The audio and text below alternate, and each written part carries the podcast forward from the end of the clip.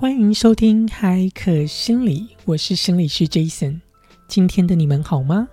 无论你是在通勤中，或者是上班中，又或者是在家中休息，都希望你有美好的一天。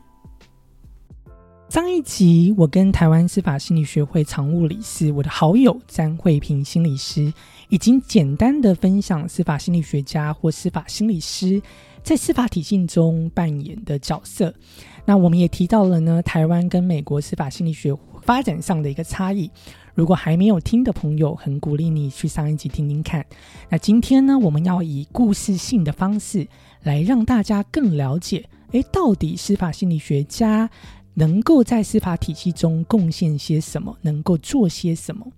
那在我们开始之前呢，呃，帮大家稍微复习一下，诶，司法心理学家在到底呢，在司法体系中我们可以做哪些业务呢？其实呢，我们可以从民事诉讼、刑事诉讼，一直到行政诉讼，你都可以发现。举例来说呢，一个很常见的哦，比如说像是遗嘱的宣告，你可以发现呢，司法心理学家也会做呃一个介入哦，比如说呢，呃，我们会去评估这个立遗嘱的人呢，是否呢具备一定程度的认知功能，也就是代表说呢，我们要去协助法官去判定这个立遗嘱的人呢，他到底有没有一个能力去做一个决策，那这时候就需要司法心理学家去做一个评估。那又或者呢？呃，我们需要去协助法官去了解，诶，被告啊，或者是这个犯罪的人，他到底有没有一个能力呢，去接受这个审判的这个审问的一个过程，哦，具备这个应讯的这个认知功能。那这时候我们要去协助法官，来让他更加了解呃这个罪犯或者这个被告。那另外一个呃蛮有趣的一个故事哦，也就是呃像我之前在美国的一个个案，比如说他呃他碰到就是这个小孩呢，他需要去他的爸妈呃因为离婚，所以会有这个抚养权的判定。那这时候就法官就是会希望司法心理学家协助协助他呢，来了解到底他要做什么样的一个判决，才会对孩子的发展上是最好的。所以这时候司法心理学家又可以来提供一个协助了，能够去判断到底呃要判给爸爸好呢，还是判给妈妈好。那另外一个很有趣的一个呃案件，或许大家都有注意到，也就是前阵子强尼戴普和他的前妻的一个官司。那你可以看到呢，司法心理学家在这个过程当中，他是如何协助律师进行攻防，也就是透过司法心理学家的评估，我们可以去推论呢，这个强尼戴普跟他的前妻在关系里的一个样貌，我们也可以去了解强尼戴普的前妻他的性格是什么样的。那就能够借由这些资料，就能够提供律师在进行攻防的时候提升胜诉的关键。那最后最后要跟大家分享，就是大家呃备受关注的，就是当一个刑事案件一个犯罪的人哦，那他到底能不能够因为所谓的精神失常，或者是这个犯罪的人他到底有没有精神失常？那呃，到底法官要不要判他有罪或无罪？那这时候也需要司法心理学家的一个协助，来了解到底呃这个案主这个犯罪的人呢，他到底在犯罪的当下，他的认知功能、他的精神状态到底是属于正常还是属于异常的状态。所以接下来呢，我们就来请我的好友张慧平心理师，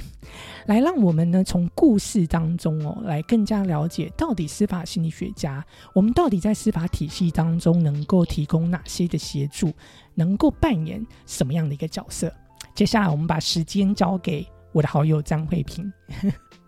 好，感谢 Jason 的介绍。哎，Jason 刚才介绍就是台湾跟。美国有什么样司法体系不同的地方？介绍其实蛮仔细的哈。那在我的故事开始之前呢，我想先请问大家：诶，如果各位就是发生了你呃平常没有接触过的一些压力事件或是很可怕的事情的时候，诶，各位会有什么样的反应？那 Jason，如果是你会有什么样的反应？我觉得最大家最常见的啦，从过去临床观察，的确最常见碰到一个可怕的事件、恐怖的事件，的确大家都愣住，就僵在那里，可能身体不会有任何的反应。我在想，这应该是最常见的。对，是没错。但是呢，你想要在一般大家可能功能还不错的状况，知道自己情绪是什么样状态的底下的时候，其实可以表达出来说：“哎，我那时候是僵住了。哎，我害怕的时候。”是不知道该怎么做反应的。但是大家想想，如果是一个认知功能不是那么好的一个个案，发生了这样子的很可怕的事件的时候，他有没有办法说出，哎，他那时候不知道该怎么做反应？对，一定非常困难。是是没错。所以呢，接下来的就是我之前遇到的一个个案呢，它就是发生了一个哎非合意的一个性行为的一个案件。对，但是呢，比较特别的是，是对方要求法院帮这个个案做司法鉴定，就是被告人。对，因为呢，他想要证明他是合意性行为，并不是大家所说的非合意性行为。嗯，对，所以法院就转接个案到我们医院来做，就是司法鉴定啦。对，那。针对这个个案呢，哎，我做了什么样的评估？哎，我主要针对，一定是要针对他认知功能做评估。嗯，那当然就是还有一些他情绪的一些状况，还有他有没有办法判断他自己要不要跟别人发生关系的这个状况，这样子。对，那在评估的这个底下呢，哎，我们可以发现说，个案其实确实他的认知功能真的不好。嗯，就他没有办法。理解比较困难的词词汇跟语句，是，也就是说，你这句话如果哎稍微长一点啊，或是有几个转折，他可能就真的会没办法理解，跟你需要再讲简单一点，他才有办法听得懂。对，还有再来就是他情绪调节确实有一点困难。你看哦，在心理师非常容易跟个案建立关系的情况下呢，他都非常的紧张跟焦虑到哎。发抖啦，讲话口急啦，或者是哭泣啦，这些情绪反应的，整整可能两个小时的时间都一直呈现在这个状态底下了。那大家想想看，个案这样的状态底下，更何况他是在一个被胁迫的嗯一个压力情境底下，他有办法做出反抗或是反应说他不要吗？是是，的确非常困难。其实这就让这就让我想到，的确呃，比如说。呃，在美国的时候，像呃之前有个案，比如说他是小朋友哦，那小朋友经历这些创伤事件或是这种性侵的事件。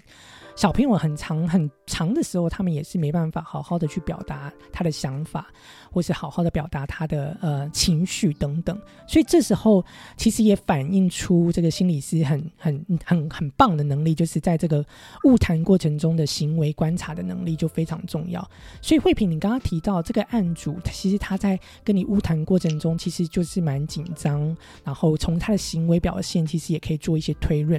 诶，那从了除了行为观察。你还有没有用一些哎很有趣的，比如说测验工具来协助你判断这个案主他的一个行为模式或想法？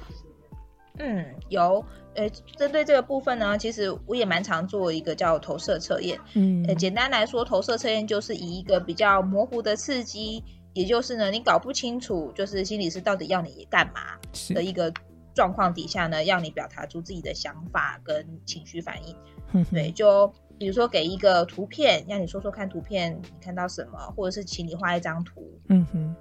对，那就刚刚那个个案呢，其实我请他画一个人，就请他画画图画人就的部分。对，但他画出来的人呢，哎，没有手没有脚，这就蛮特别的。对，那我可能请他说说，哎，你画的这个人是谁啦？那他的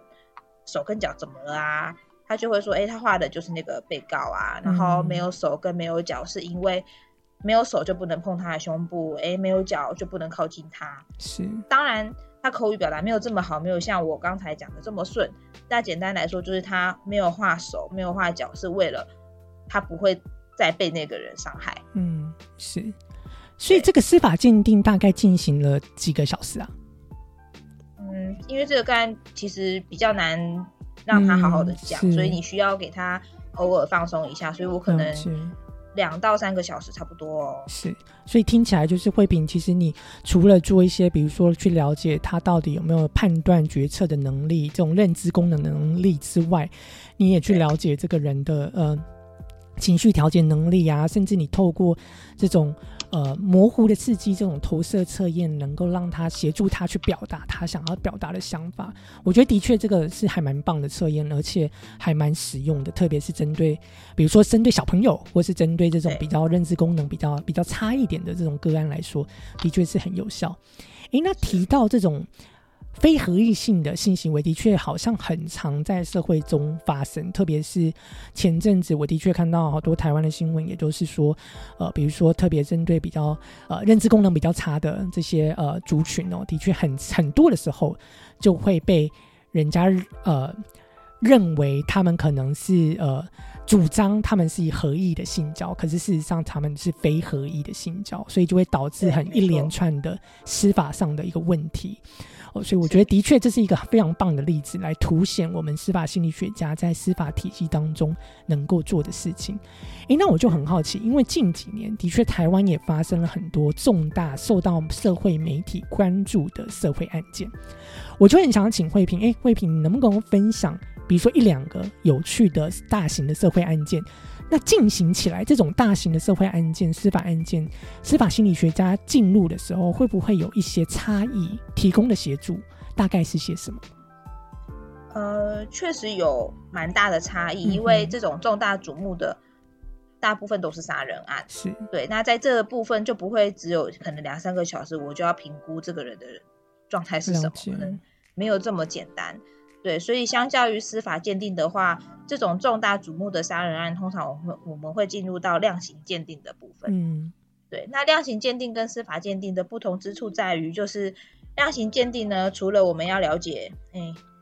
个案当下你帮他评估跟判断的认知功能之外呢，我们还要了解他的一些过去的成长脉络，哎，人际关系跟工作状态。所以我们可能会可能会知道说，哎，他出生的时候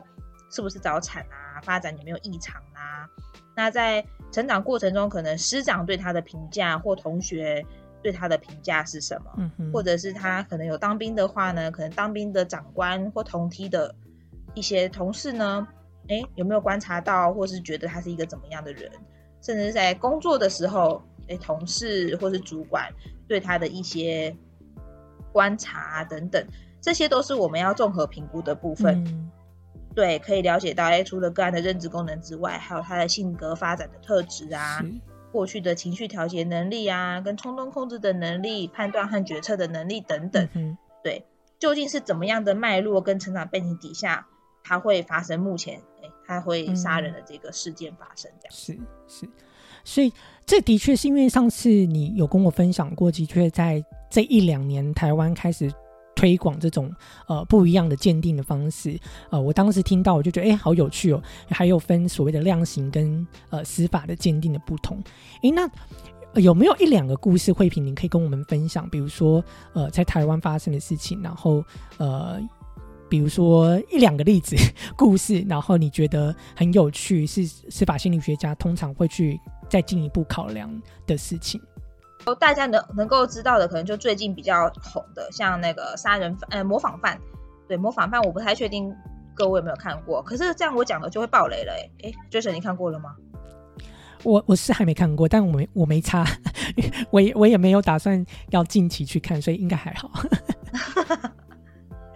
好，总之呢，就各位听众如果有想看的呢，接下来可以稍后等看完之后再听，这样子。对，那模仿犯里面其实就有几个主要的，就是杀人杀人犯。对，那其中一个杀人犯呢，其实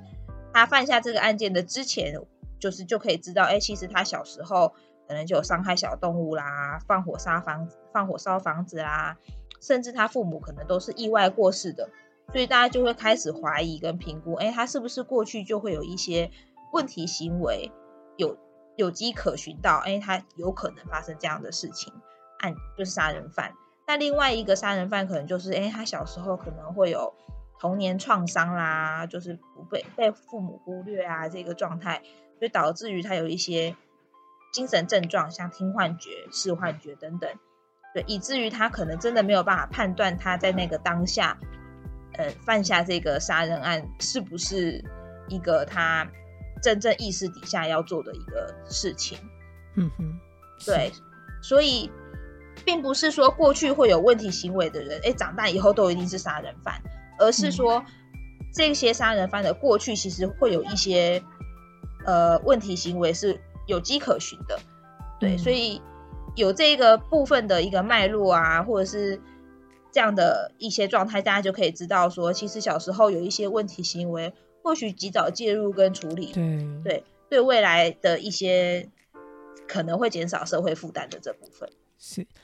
这这个我觉得这个回应的非常棒，因为呃上呃之前在美国佛罗佛罗里达州发生的这种校园枪击案，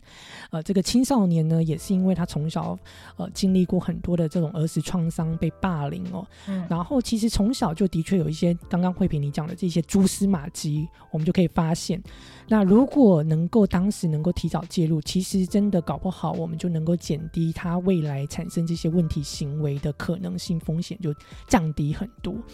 然后呢？所以呃，他们的这个这个佛罗里达州的这个枪击案，这个律师团呢，就试着试图想要以这种因为这个案主呃过去呢经历过这些创伤的事情、创伤事件，他的儿时经验不是这么的快乐，想要因为这件事来请求法官的这种呃减低这种刑责。哎，那我就很好奇，慧萍，你觉得这种？因为这种，比如说心智功能异常，或者是因为他有一些呃心理层面的问题，能够减低这种刑刑事责任的机会大不大？在台湾，或者是能不能够到底因为这些的问题而导致被判决无罪的可能性大吗？虽然我觉得非常的小啦，但是从你的观察，你觉得你觉得在台湾的状况是是一个什么样的？呃，其实。真正要说，如果真的是因为精神疾病的状况而出去杀人的案件，其实比例不高。对，因为你真的有一些精神疾病的话，你其实不是那么容易四处去，呃，可能出现在社会上晃来晃去啊等等。其实大部分都是会有接收到一些治疗，甚至是家人可能也会蛮照顾他的。对。但是真正比较大部分比例的，就我知道，有可能是蛮多人可能会因为冲动行为，对，可能就是真的去杀人的，对，然后他们想要证明自己可能有一些精神疾病而去做这件事情，想要借此脱罪。是。那另外，我也我也知道，的确好像，即便这个被告他可能不用负上完全的刑事责任，但是通常法官也会判决他，希望他去接受。呃，一定程度的，比如说心理治疗，对，没错。所以之前，呃，我有点忘记，应该是铁路杀警案吧？大家就会说，怎么可以判他无罪？这样警察死了很无辜什么的。但其实法官并不是判他无罪，对他确实是需要负责，但他负的责任可能是可能在像精神疾精神病房里面，可能接受一两年的一些比较。精准的药物治疗，或是比较适合的心理治疗，对，让他可以能够辨识，哎，他可能是因为这些精神症状而影响到他的行为，他可以提前有自觉跟觉察，让他可以以后回到回归到社会的时候，再次避免憾事的发生。嗯嗯。是，其实这也呼吁了，就是说，哎，其实心理师，哦，所谓的心理学家，其实也不只只是出，呃，不只只是在这个司法评估上扮演很重要的角色。其实，呃，心理学家、心理师也。特别必须要去提供，比如说这些罪犯进一步的治疗跟进一步的评估，也扮演非常非常重要的角色。所以从这集的 podcast 当中，你可以发现，哎，原来心理师在不同的领域上真的发挥了不同的专业。那原来心理师呢，也能够在司法。体系当中扮演一个非常像侦探般的这种很重要、很专业的角色。透过呢这种一些不同的司法的评估，比如说慧平刚刚提到了很多不同的评估跟判断，提供这些资料给司法的人员、法官，能够协助他们判决一个更加适当、更加。呃，客观的一个呃决定跟决策，所以呢，今天的分享其实希望呃各位听众能够更了解，原来在司法体系当中，不只只是有所谓的法官、律师、司法官，也包含了呢，其实司法心理学家也扮演了很多的时候，也出现在所谓的法庭当中，或是扮演默默的在背后扮演一个非常重要的角色。所以希望呢，你喜欢今天的主题，关于司法心理学家在司法体系中到底提供哪些的业务跟服务。那希望你喜欢。如果呢你喜欢慧平心理师，希望能够他下次再分享更多这种包含刑事案件的故事或民事案件的故事。如果你希望听更多，期待你在我们的 IG 或 Facebook 留言。那也期待与你呢在下一集的相遇。拜拜。为了维护保密原则，我们会将个案的故事内容修改或移除可辨识的资讯。如果分享中有提到任何临床上的处置或介入，这只是经验分享与观察，所有的内容不能代替专业的医疗建议、诊断与治疗。如果你有特殊心理相关的医疗需求，仍建议你寻求专业人员的协助。